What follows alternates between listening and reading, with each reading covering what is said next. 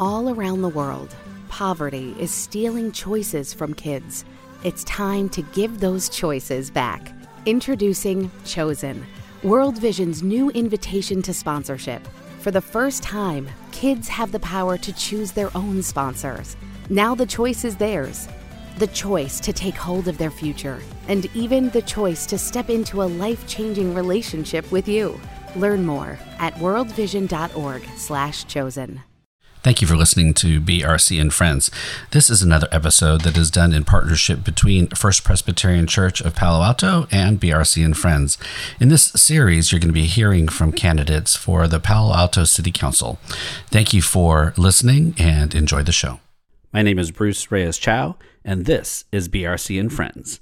Each episode, I chat with activists, artists, academics, and adventurers to discuss politics, faith, pop culture, technology, and as you will discover, pretty much everything else that pops into our heads. This is basically an excuse for me to hang out with friends and colleagues and riff about things that matter. Welcome to BRC and Friends. And welcome to First Presbyterian Church of Palo Alto webinars, a place where we engage the hearts and minds of academics, artists, authors, uh, and and folks who are trying to uh, make the world a better place. My name is Bruce Reyes Chow, and I'm the pastor here at First Presbyterian Church. Uh, today's webinar is part of a series where I'm interviewing 2020 candidates for Palo Alto City Council. In this set of interviews, I hope to not only get to know the issues that are important to each candidate, but also to get to know them, uh, know the person behind the politician. We'll be taking questions later, as always. So please use the Q and A feature. You can do that anytime, and we'll get to those later in the program. Uh, it is recorded, and we will share this on our church YouTube channel and Instagram TV, as well as post the audio as part of my podcast, BRC and Friends. Very excited today. I welcome City Council candidate Cari Templeton. So let's just start, just dive in, Cari. We have an hour to be together. Um, tell us about you. Who is, who is Cari? Let let the people know. Oh my goodness. Um, well, I'm a mom of two lovely children here in the Palo Alto School District in uh, Ohlone Elementary and Fletcher Middle School. Um, I'm a former tech worker. I had a career in program management in uh, various tech companies, and my, my last one was I spent about 10 years at Google. Um, I'm also a public servant. I have been getting involved in city boards and commissions. Uh, most recently, I'm the chair of the Planning and Transportation Commission which uh, has been really fun and interesting and educational and, and good prep for city council. Um, yeah, I, I'm also someone who likes to balance the technical side of, of my life with, uh, you know, arts and literature and, and the softer side of academics. Um, I got a master's degree from Stanford and my thesis was on fairy tales, which was oh, amazing. Awesome. so um, I really so you, like you classes. basically you Yeah. use both sides of your brain is what you're saying. I, I do. And it turns out if I do too much of one, I, I sort of miss the other. I need both in my life. Sure. So, um, yeah, that, that was one of the reasons I chose to leave high tech uh, was I had been so long um, doing the, the technical side that I really had neglected my um, uh, liberal arts side. So that's why I went and got went back and got my my master's. It was a part time nighttime degree. Any of you guys can do it. It's a really great program. Um, but uh, yeah, that's been fun. So now I feel a little bit more balanced because I'm doing public service, which is a little bit of both. You need your technical side and your creative side. Mhm. Cool, great. Uh, so, how long have you been in Palo Alto? Uh, we moved here in 2005, Okay, great. so 15 years. So you're you're running for a city council, and you know I know it's a it's volunteer. You've already been doing commission work, so you know about the time, and I mean all these things that a lot of people might look at that and be like, oh, I just I don't I do not have time, energy, bandwidth. My family would not want me to do this, all those kinds of things. But you're you're diving in, uh, running for city council. So why why why what what brought you into this this particular moment to to run for city council? Um, yeah, I guess my answer would be twofold here. So in in the aftermath of the 2016 election, which which really didn't go the way I hoped it would go, um, a lot of our leaders were were helping console our our community with the idea that well we can get involved in local politics and have a pretty significant impact there just by having a seat at the table and, and sharing a voice and amplifying the voices of other people in our community. So that's really what got me um, got me started with the boards and commissions and, and things like that.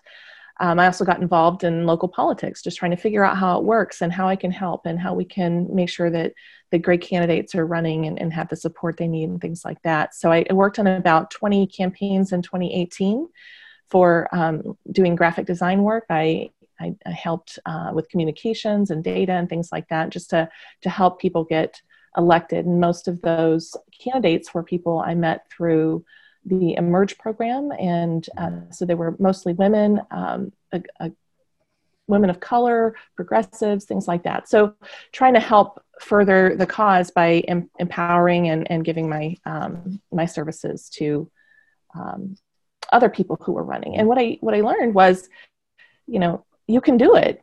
Anyone can do it. Anyone can run. I encourage you all to think about it. Yes. Um, and you know, it's it's really um, it's daunting and it's a little stressful, but it's it ends and you know once the campaign is over you've either changed the tone you know the topics of the election or you've been able to get get uh, on on the the seat you were running for and and then carry on the the promises of your campaign. So it seems to me like it's a win-win to run. And uh, this year you know i wasn't quite planning to run yet um, but when the covid um, re- related financial crisis hit our city i realized that it was it was time to step up. Um, the kinds of projects i had worked on in high tech were often turnarounds I do have the skill to help us kind of get back on track uh, as we as we try to exit this pandemic, you know, safely and and financially sound. Mm-hmm. So I think this was the time uh, for for me to step up. Great, that's awesome. Mm-hmm. And and you know you have to love the city in order for you to kind of sacrifice this time and energy and I mean it be willing to put this kind of work in. Why why do you what do you love about Palo Alto? I mean, I'm new here. I've been here just a little over a year and learning to love parts of it and some of it I'm still getting used to and wondering about and but, you know, as I'm getting used to my new home, uh, what do you love about Palo Alto?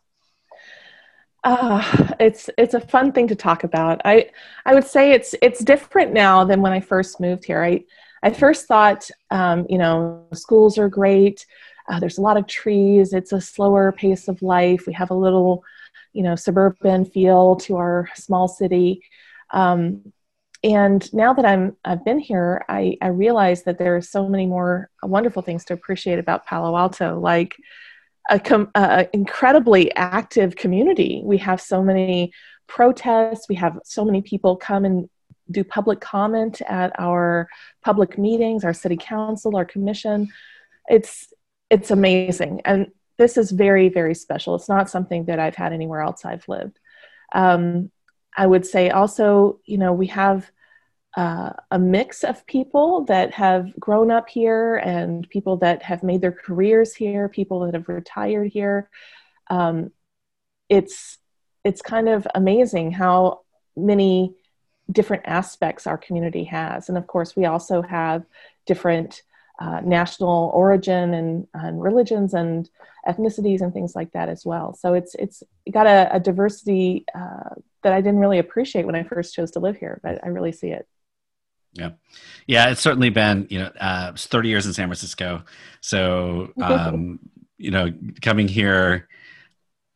I, I would have never thought that this was uh, would be where I ended up. I mean, it really is uh, I mean, you know, San Franciscans were pretty were pretty smug, and so I used to make fun of Palo Alto. I will fully admit that you know Palo Alto, and and I would say coming here, um, I've really come to appreciate some of the, what you've just said. Right, the the vibe is a little bit slower pace. Like I find myself driving down some of these streets and being like, "Slow down! You have all." like, I'm tell, like you know, people were looking at me like I used to like street race when I was a teenager, not healthy, healthy or wise. But and I'm now I'm like, come on, you guys take your time.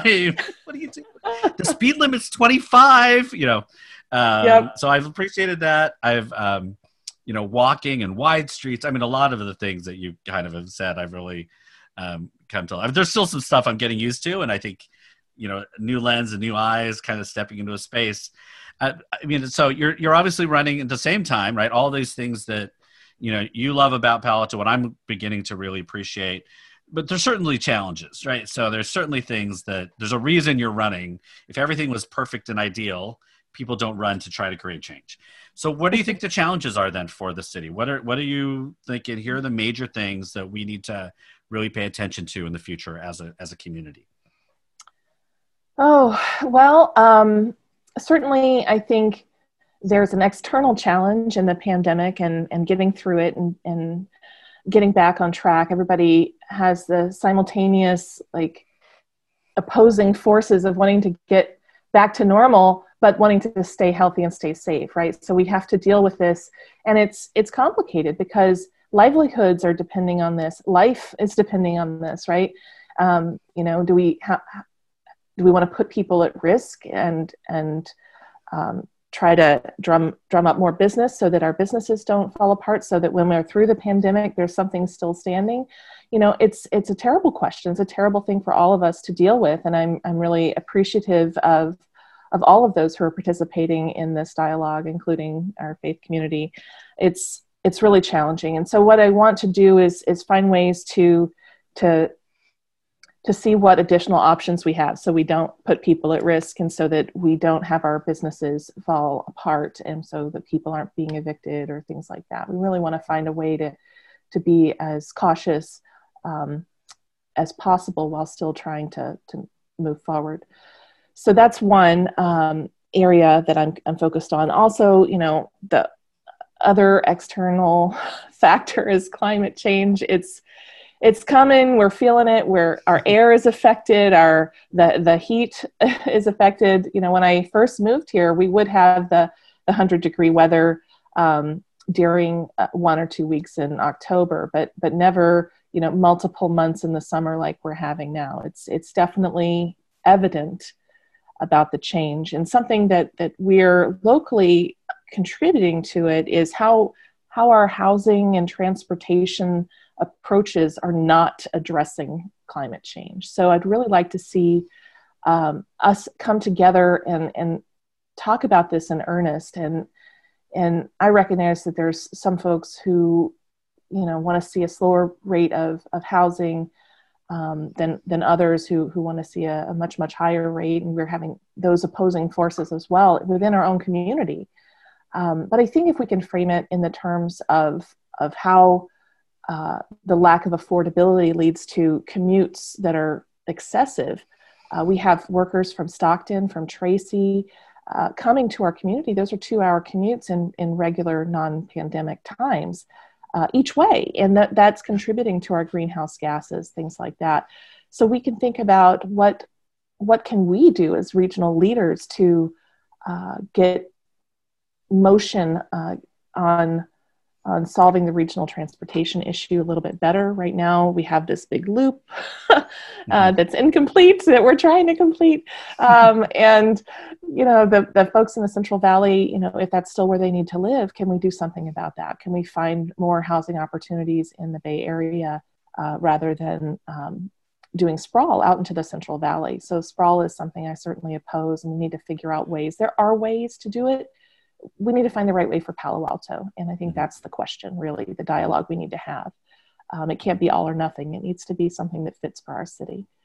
And the final aspect of, of um, change that I want to push for is really around modernizing our city government.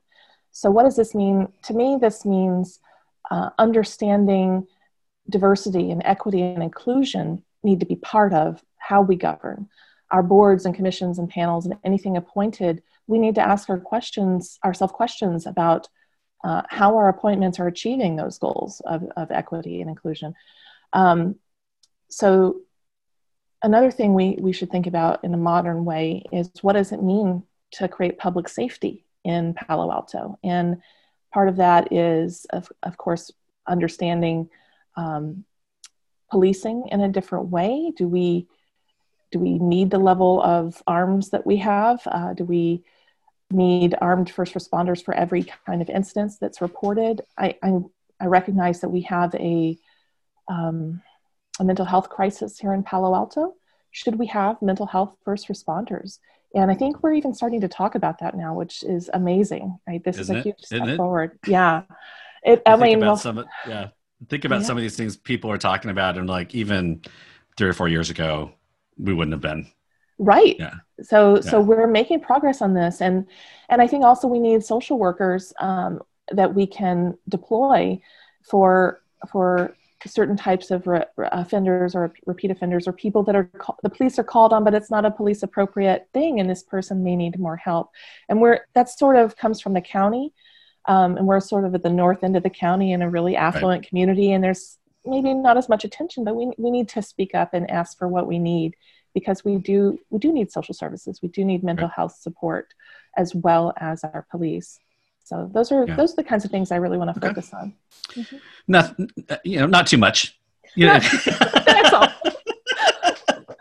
That's- and and that's all within the six first six months of your term. So let's say you know, and then you can come up with the next rounds of things. Well, this actually leads us right into kind of talking about some specifics that you've already touched on, which has been really helpful. Before we jump in, though, I want to remind people: go ahead and put your questions into the Q and A at any point uh, during this time.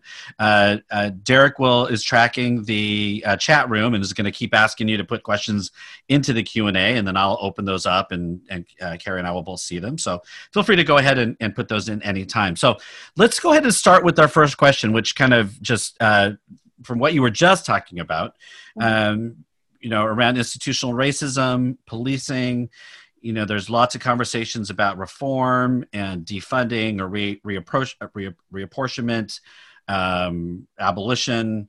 Uh, I certainly have my opinions, which I, I will share with you a little bit too. But just kind of, just want to leave some space open for each candidate to talk a little bit about where they where they stand, your thoughts around institutional racism, one as as a community, and then how how should we begin to look at policing, which you've already started to touch on. So just give you some space to go ahead and share with us what do you what do you think of these days?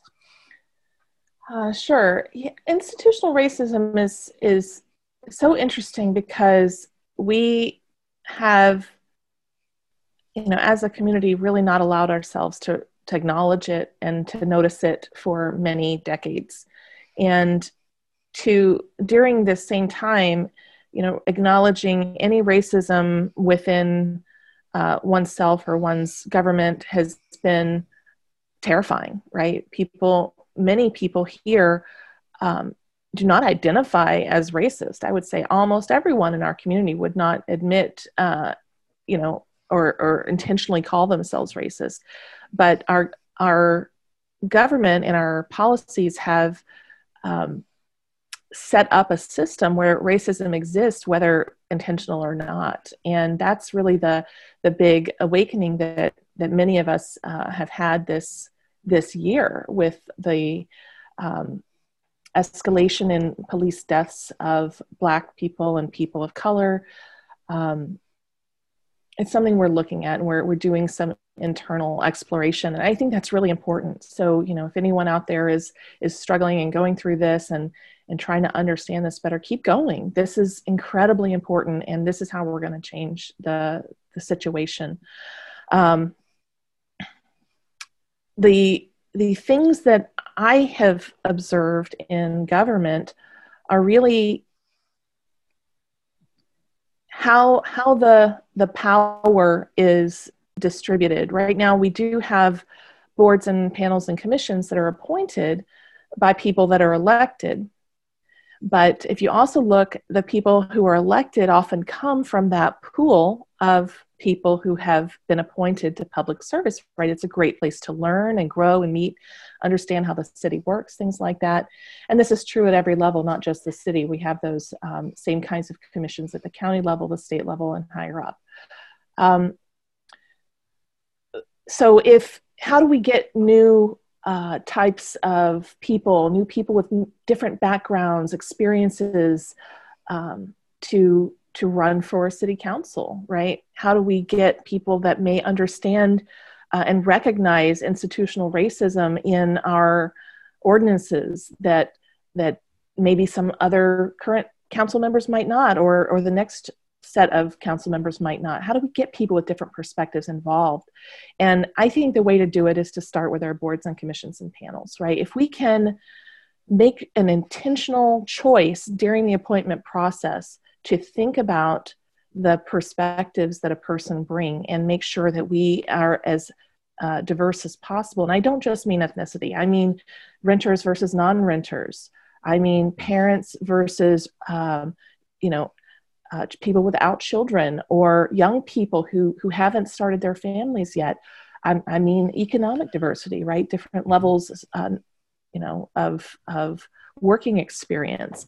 So you know that's that's something we can do and there's been studies in behavioral economics around how do we how do we make sure that people comply with their goals um, in a way that that doesn't feel overbearing and i'll, I'll throw this little anecdote out there but um, the the reason that we now sign the honor code before taking an exam is because of this behavioral economic study. The, the more uh, closely you review your goals before making the decision on whether or not to comply with them, the more likely you are to comply.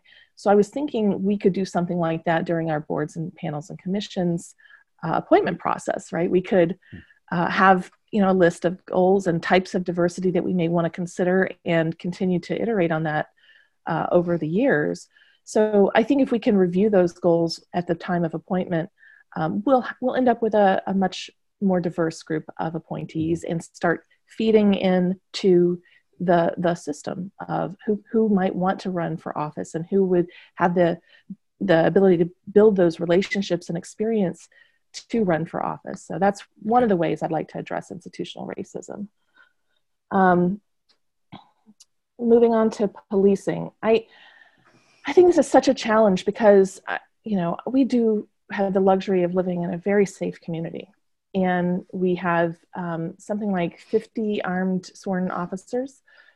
And that's part of, of the solution. But we don't have all of the safety. We don't have some of the um, the safety that's that's needed for people who uh, maybe experiencing a mental health crisis or someone that, that may be having a health crisis that looks like a mental health crisis and mm-hmm. and we had one of those incidents last summer i don't know if you uh, had had moved here yet but there was a, a woman who was ha- she was a field trained medic she was having a stroke and recognized the signs of it in herself and came outside to ask someone to call because she was experiencing symptoms and wasn't able to call and um, uh, a young man was outside, I think 14 year old or something like that, very young.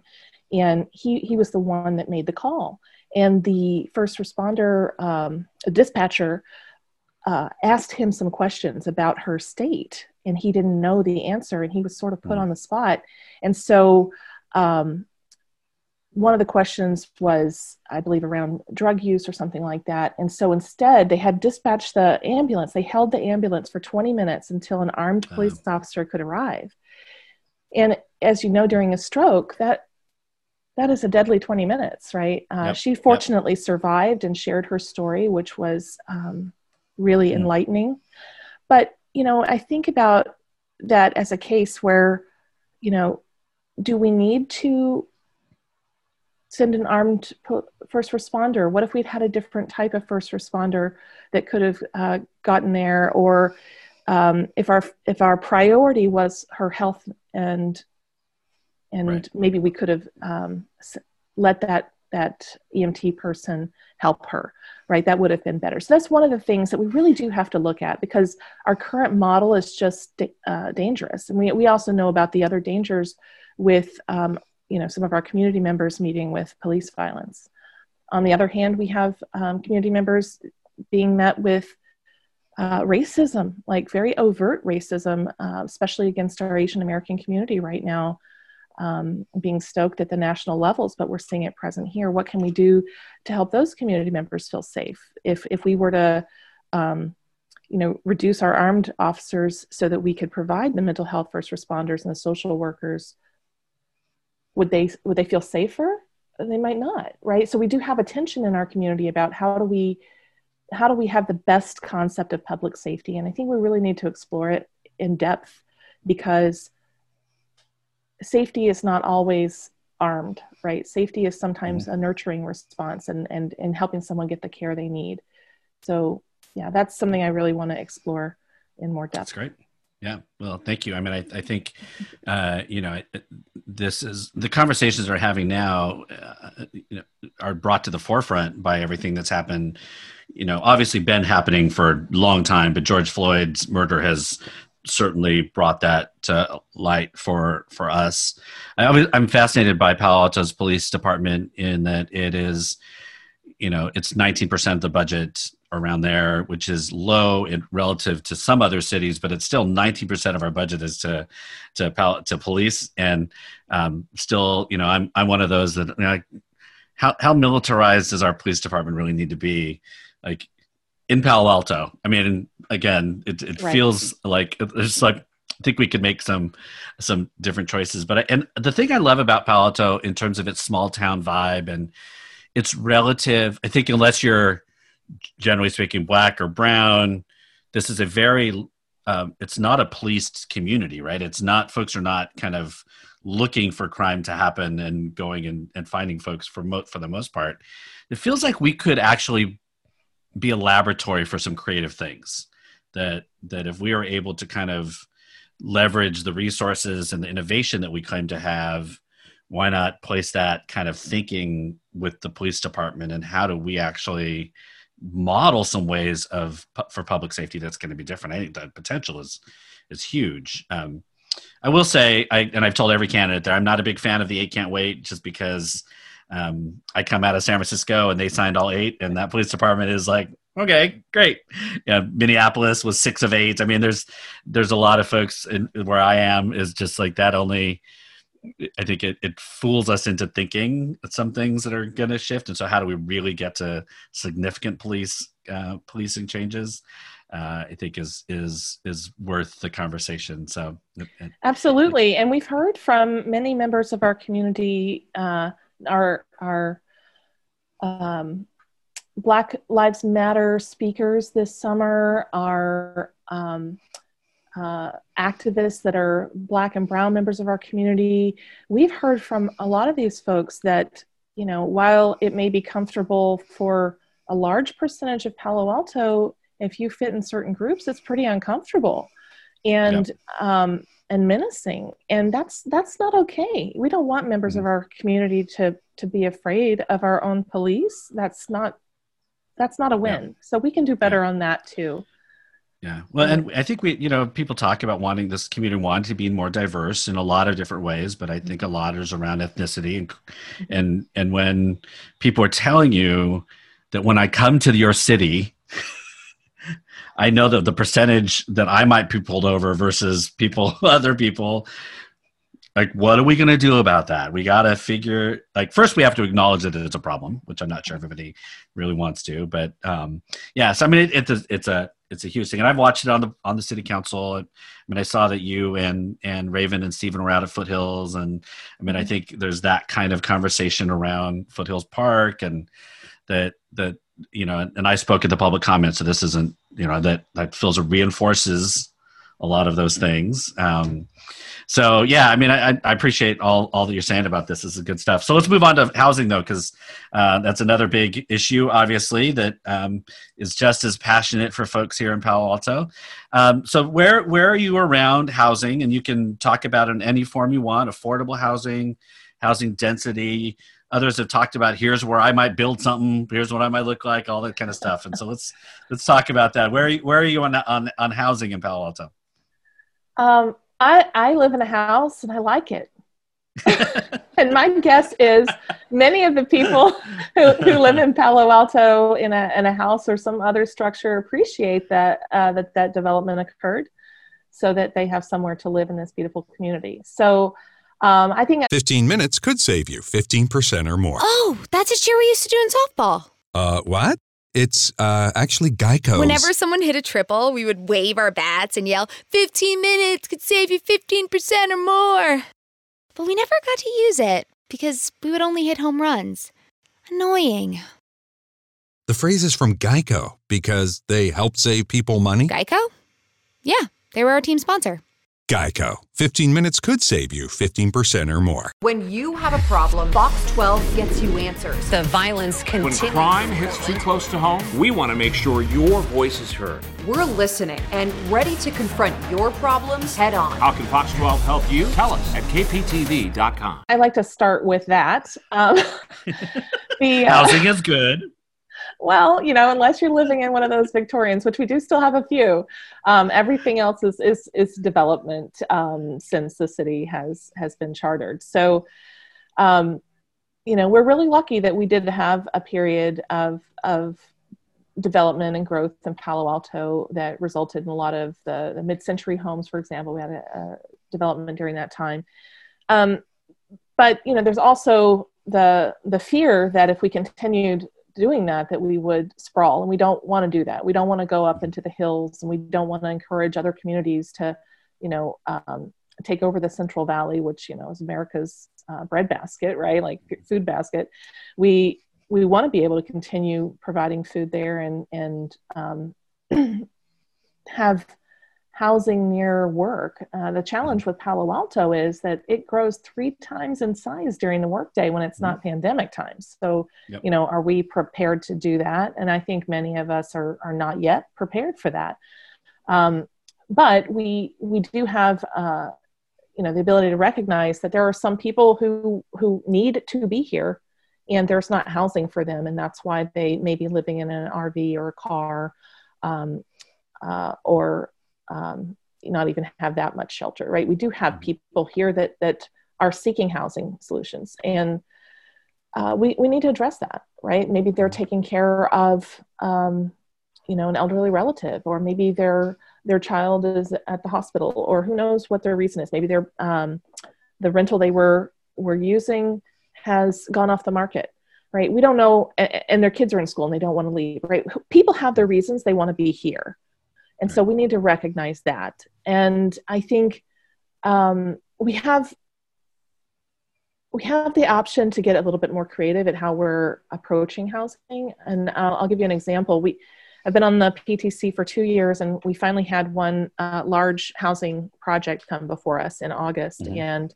it started out as um, i think it was something like 16 homes. And then uh, when we finally approved it it, it was 102 Hmm. uh, they had re, re thought about what what kind of folks might want to live here how can we address um, the the smaller families or the individuals who may want housing um, and and it's really focused on proximity to workplaces and Mhm. biking it has a, a heavy focus on biking um, bike parking bike accessibility and things like that and so it's it's really interesting that we were able to uh, get creative about how to how to approach this project and give good feedback to the developer that they were interested in. So this is going to be built in a commercial formerly commercial uh, zone. So that's a place we can start to look at some of these um, some of we may have more vacant properties there that that were commercial and we can't fill them for whatever reason. Maybe the developer the owner wants to to look at putting housing there. Maybe maybe it would be appropriate. In this case this building was pretty close to the highway and to the train station in on san antonio. So um, you know i think that worked out. But we, we can start asking you know are all these property all the properties zoned correctly to encourage development in places that that will meet with community agreement? Right, right. What was the pushback on that project? It was approved uh, on the planning commission six to one so we didn't have Okay. pushback um, the the one one dissenter um, uh, i believe she wanted to work on the bike plan more before approving it because uh, it's right on san antonio which as you know is a little Yeah. it's a bit it's a it's a busy It's a street little, it's a little dicey. Yes. yeah so uh, and i think that was totally valid feedback so you know i think i think that that there are projects out there that we can get community agreement on we just have to find them and, and listen you know part of the the process is is knowing that you have a goal and, and listening to the concerns and trying to find a solution that that addresses those concerns while still having a project that meets the goals Right. Well, it does seem like when we start talking about housing here, and again, this is that that air that topic here is fairly new for me. Just um, and we have a lot of folks in our congregation that are super involved with all of, all of this. And you know, it it does come down to folks who like either if you build more housing, it's going to destroy the fabric of Palo Alto. Right, that one extreme of you want to build an eight unit four story thing in the middle of my neighborhood, and I'm like, I don't actually think anybody's saying that, and I wouldn't want that. Like, it seems like what you're talking about does feel like we can find places. It just feels like there should be some solutions, and, but you might have to give some things up. I mean, uh, you know, do we do you build differently on El Camino or on California or on some other places that it's not about like we're not putting this monstrosity right in the middle of of this sleepy neighborhood suburban area but it feels like sometimes yeah. we get in this it's this extreme either or so i appreciate you kind of yeah. offering that middle ground I will also share this with you. I live in Barron Park. It's a beautiful community. It's one of the most desirable neighborhoods in Palo Alto, mm-hmm. uh, not because it's upscale, but because it's beautiful and and and different and a little bit more mm-hmm. country.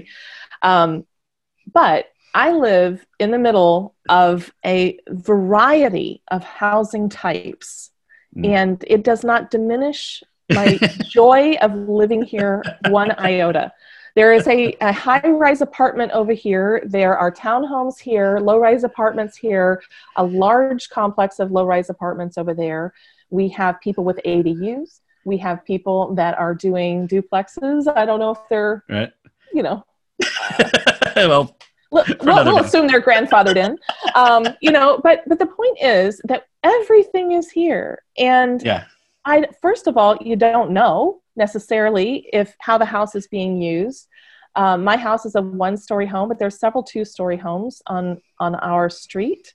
It doesn't diminish to me. It, it, whether, it didn't ruin the experience of living no, in Palo Alto for you. No, it didn't. And and I don't know if one family is living in that home or not, or if it's two. I don't know, and it's right. really not my business, right? It's yep. it's a yep. it's our street. We're neighbors, and I love them right? That's mm-hmm. just the bottom line. So um, I would say it's even improved my experience because one of my friends was able to move here because a smaller home was available for their family mm-hmm. instead of having to leave town when their rental went off the market. So, you know, we have to think about how can we you know not just what are we going to lose if we build something but what are we going to gain as a community yeah. right are we going to be able to have our teachers live in palo alto wouldn't that be amazing I know. Right? Yeah. Right. I did an emergency preparedness training with a neighborhood a couple years ago, and uh, they assign like little roles for you to be, and I was assigned to be the triage nurse, and I raised my hand, but I'm not a nurse, and they're like, "Yeah, we don't have a lot of nurses who can afford to live in this community." Yeah. And it crushed yeah. me. It crushed. I was like, I still think about it. It haunts me because, you know, what if a disaster occurs at night and all of our nurses are living in, you know, wherever their two come out two hour yeah. commute is? like that's dangerous. What can we do to be to have yeah. a, a complete community? Right. You don't want a bunch of tech people going out there saying oh i got it. I can i, I, I got this. we'll just reboot you. You'll be fine. where's the thing? Where's the thing? The pin in the back of your head. I can certainly just put you in there.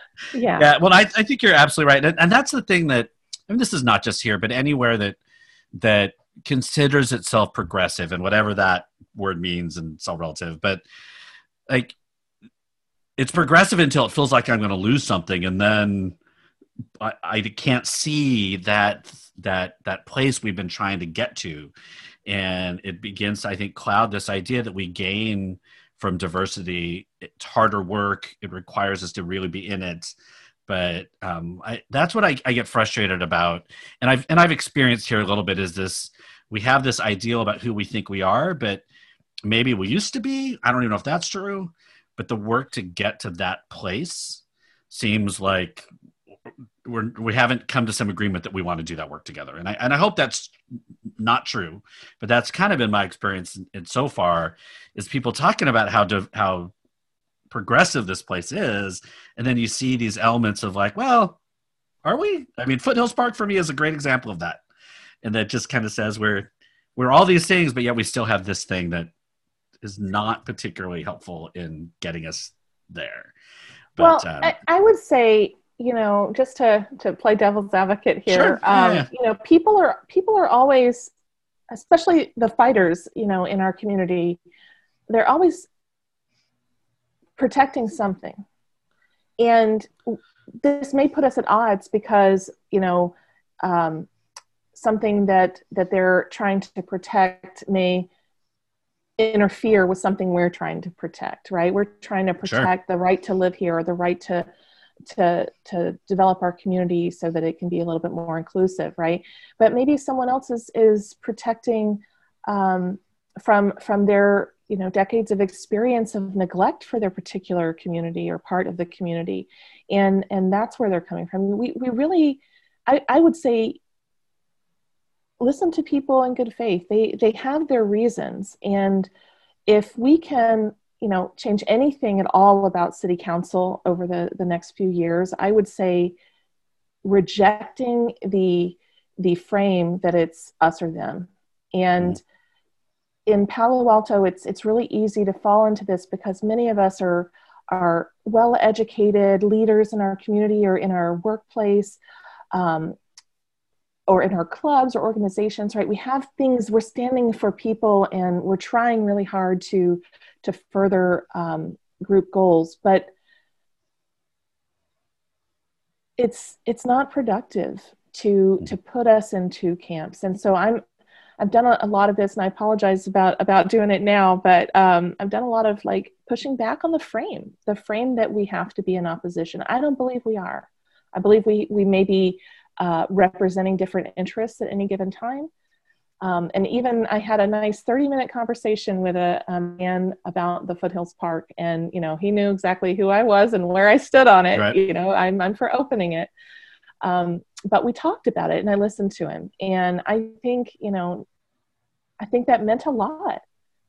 Yeah, he he he he had his reasons, and and part of them were historical, and um, you know what what i think the discussion around foothills should be is the historical context has has passed us by the current context is that it's not right anymore it may have been the mm-hmm. decision we made at the time but it's certainly not right anymore so i think that's yeah.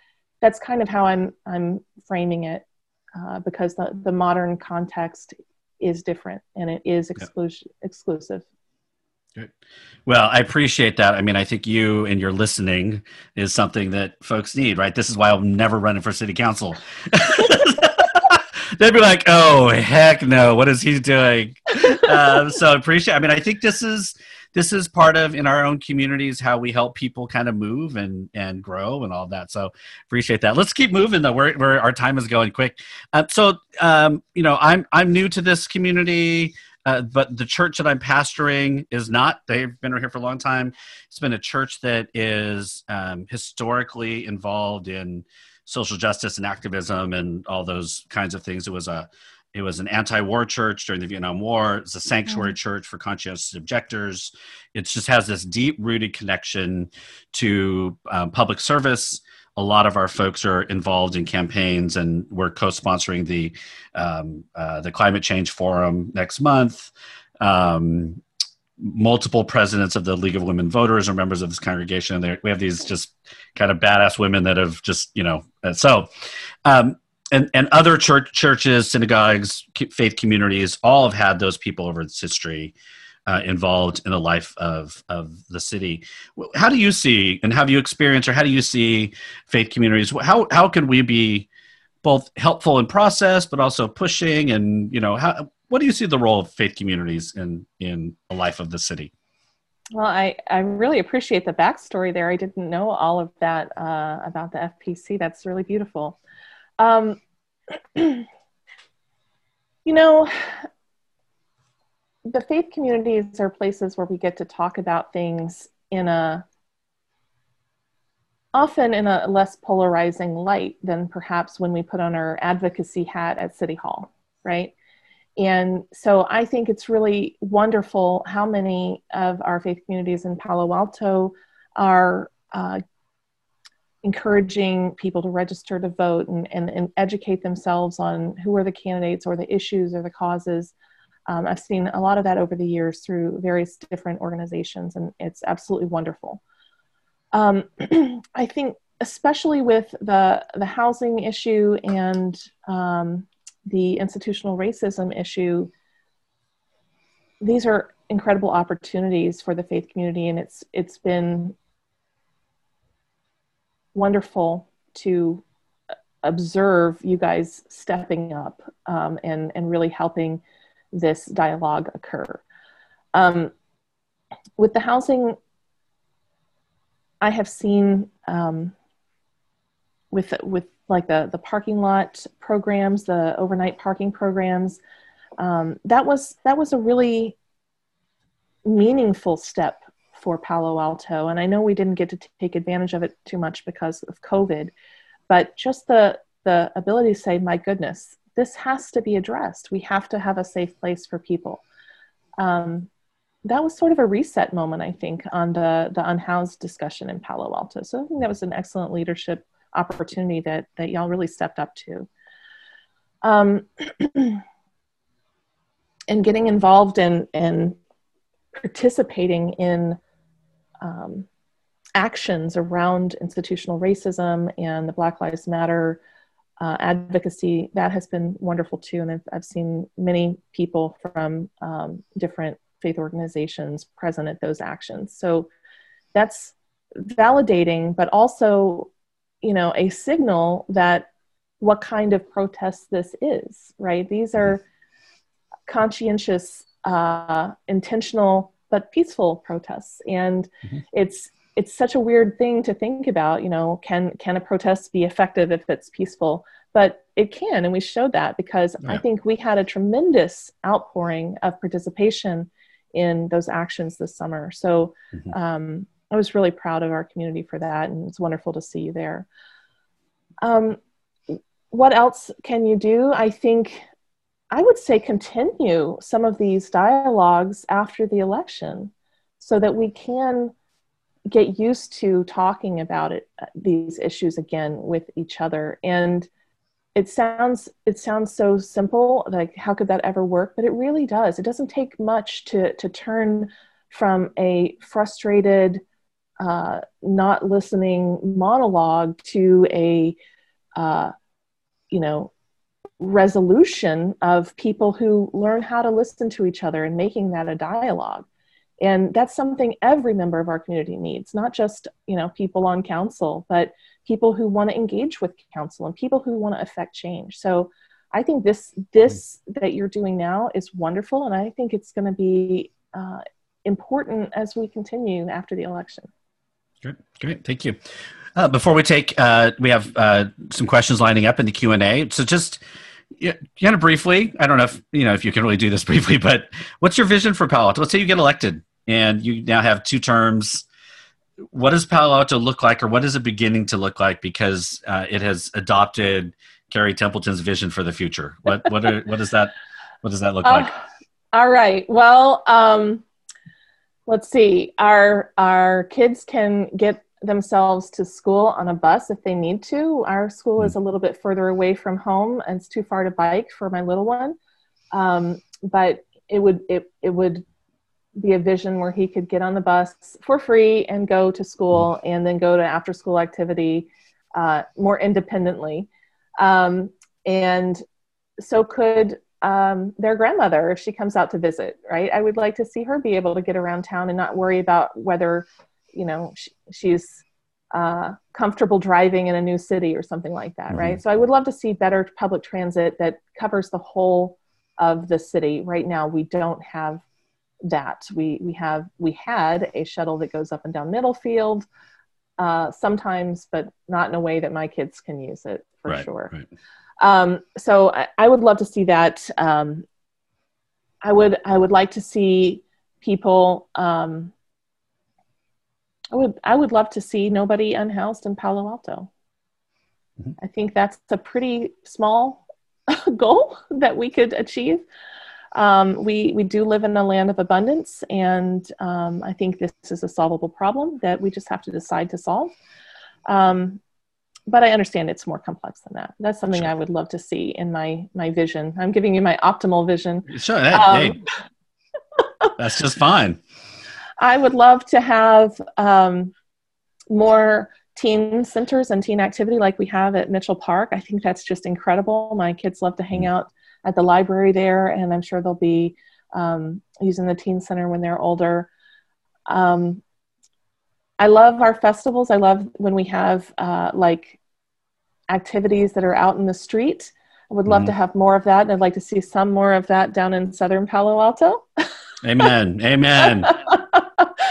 so, um, yeah, I think, you know, I keep using this concept of, of a destination and, and it's something we have to think about. Like, do we have places that are destinations, things you like to just go and hang out, even if you don't have a fully formed plan of what you're going to do. Mm-hmm. Mitchell Park is one of those. We can go to the library, we can go to the cafe, we can go to either of the parks, we can go for a walk, we can play volleyball, we can just sit under a tree, right? There are always something fun to do. There is always something fun to do in Mitchell Park.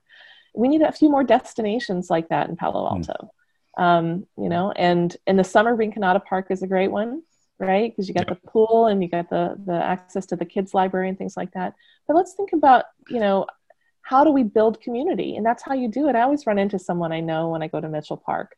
Uh, mm-hmm. Can we can we do that? And how will that get our dialogue improving in general in Palo Alto and make living here a little bit more enjoyable? So those are some of the things I'd like to do. Great, great, thank you. All right, let's dive into some questions. We're gonna have to take these quick because we our time just went away from us.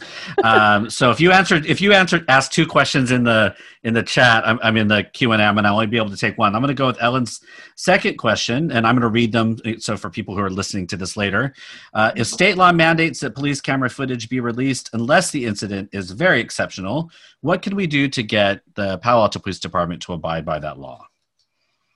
It's from Ellen. That's a great question. Um, thank you, Ellen. I, I mean, let me just rephrase in a slightly more controversial way. How can we get our police to follow the law? Um, that's their job. So we're going to have to hold people accountable. Um, what does that mean? That means, um, you know, not always prioritizing our relationship with our own police over the needs of the people and and that's a hard thing to do i understand we have to have good relationships with our civic leaders but i don't think we can compromise on following the law Right. Great. Thank you. All right. Let's going to go to the next one from Patty. Uh, Patty has two. I'm going to get, uh, they're looking forward to hosting you at Channing House. Uh, so Hi, I guess you're going to be over there. It's just uh, that crew over at Channing House. They're wild and awesome. Um, her question is this In the past, Palo Alto partnered with Palo Alto Housing, now Alta Housing. They manage over a thousand rental units.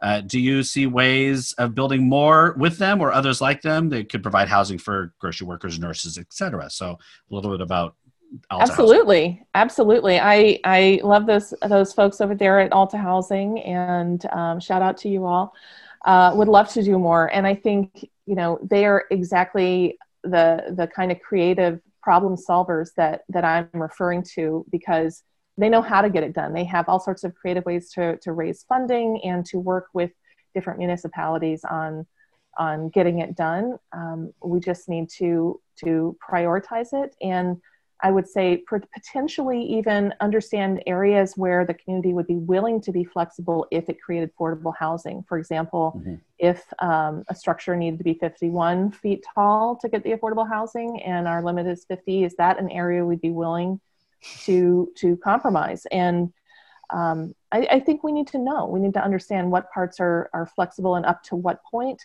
and what parts are not flexible. And, and if we can agree on these things as a community, I think we're going to find ourselves um, with a little bit more housing for especially affordable housing. So funny. The next question is is this it says would you support a change in the building height limit at least in certain corridors psychic such as El Camino. Yeah, it was like, oh my gosh, uh, such as El Camino. So would you support the change, such as El Camino, from like 50 feet to say 80 or 100? Or I mean, I think they're just, you know, would you support yeah. some kind of changing yeah. in?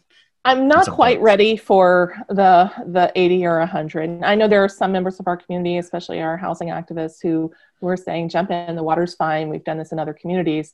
Um, I'm not quite ready for that, and and here's why. I think it's important to bring the community along and and to understand this from um, you know especially if i am elected to city council like we have to represent the community and if we need to make a, a major change like that we need to get uh, community-wide support. So um, I think there are some areas of flexibility. We need to understand where those boundaries are, and uh, for for larger changes, it, it does need to be driven by the community needs and desires. So that that's really um, there's an educational component to that, and, and I would be one of the people needing to to get on board with it. So. Right. um, yeah. Okay, that's fair. All right, so um, we have about five minutes. Uh, any questions for me? Oh my goodness, I I am I am curious what you think is the the most unexpected thing that uh, about living in Ooh. Palo Alto. Unexpected. This is so like petty. It- it's really dark here at with all the trees? Oh, at the, oh, because like the like and i'm like what is up so i wear multiple lights when we go out at night and my kids think it's obnoxious but i don't care i'm not getting hit so that's there's lots of other more in-depth things but but i'm like why is it so dark here It, Anyway. it is. You know, we we um, uh, when I first moved here, I was driving out near Arastradero, um, the the Pearson Preserve, and uh, a owl swooped in front of my car, and I was like, "What? What?" oh I mean, I didn't know we were like in the total wilderness out there's here. But there's so much nature here there's so Yeah. i'm like can you birds can you please shut up because i'm trying to sleep my wife's like it's beautiful and i'm like no i'm trying anyway all right so I get three more you know, Oh, the lighting is for the for those those night creatures, so we have to exactly have to share exactly. our space. I, I i mean intellectually i totally get it. I just you know i don't like it. All right. all right so uh, uh, last few minutes what are you reading? What are you watching? What are you listening to? In is Uh, quickly as you can. I am reading How to Be an Anti-Racist, um, but I'm reading it on audiobook, so it counts as listening. that's fine. Um, Yep. um, I don't. I haven't been listening to music much lately. I mean, I guess unless you count the music my children are making for school. sure sure Um, I just don't started know if that listening to the, the the Southern Poverty Law Center's new podcast. counts. Is I mean, if you need more of this in your world, it's it's called Sounds Like Hate. It's so good. Oh, oh I'll check it out. Oh my, oh my gosh. Anyway, sorry, I didn't need to. That's what I'm Um, listening to apparently.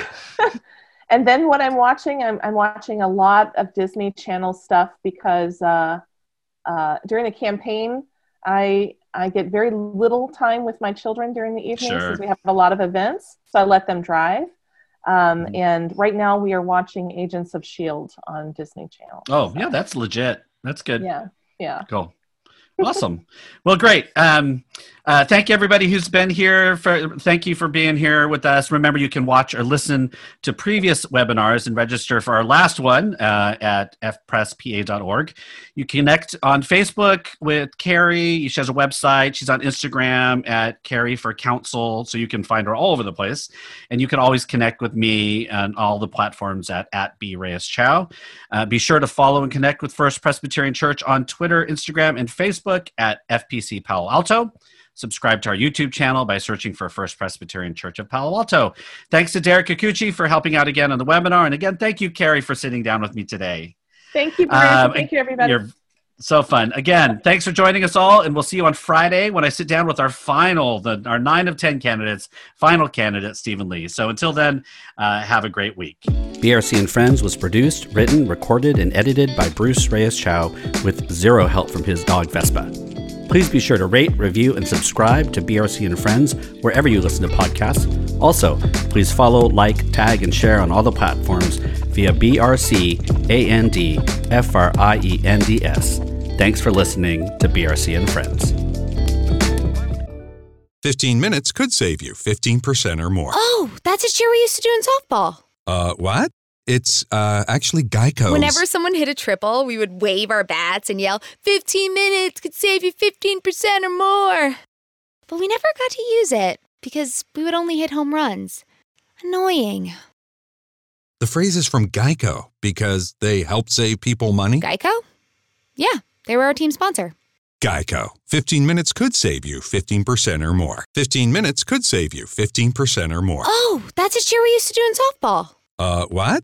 It's uh, actually Geico's. Whenever someone hit a triple, we would wave our bats and yell, 15 minutes could save you 15% or more.